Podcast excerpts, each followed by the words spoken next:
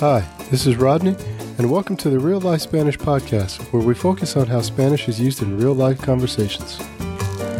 In today's podcast, we're going to talk about how to ask someone to repeat what they said.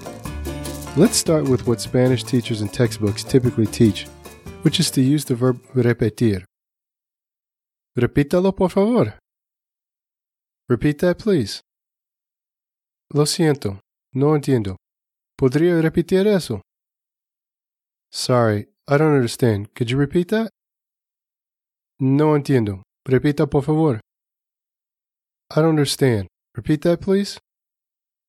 The verb repetir is a great option, but native speakers certainly have several other options that are far more common. One of those ways to ask someone is by saying, ¿Cómo?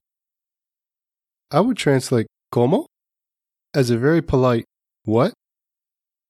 While saying como is enough, you may want to be a bit more specific by letting them know if you simply didn't hear what they said or you didn't understand what they said.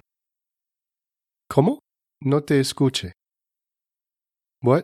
I didn't hear you. ¿Cómo? No entiendo. What? I don't understand. By the way, you can combine no te escuche or no entiendo with any of the additional options we're going to discuss. The next option is by saying, ¿Qué dijo? What did you say? ¿Qué dijo? is more of a formal and polite way of asking someone what they said. You can also say, ¿Qué dijiste? Which is informal, meant to be used with friends or in informal situations. Perdón is also a great option. Perdón? Pardon? You could also translate that as, I beg your pardon. There's also, disculpe? Excuse me?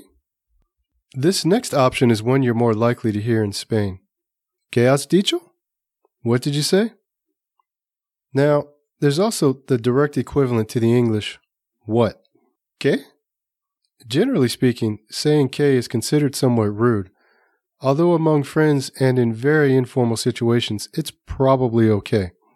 You definitely shouldn't use it in formal situations or when you want to be polite and respectful. The last option I'll leave you with is mande. Mande is extremely common in Mexico, and from my experience is not widely used elsewhere, if at all, and you'll hear this almost exclusively over the other options I mentioned above. That's it for today.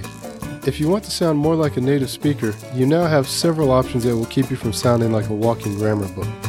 Stay tuned for the next episode of the Real Life Spanish Podcast. Un saludo y hasta el próximo episodio. Ciao.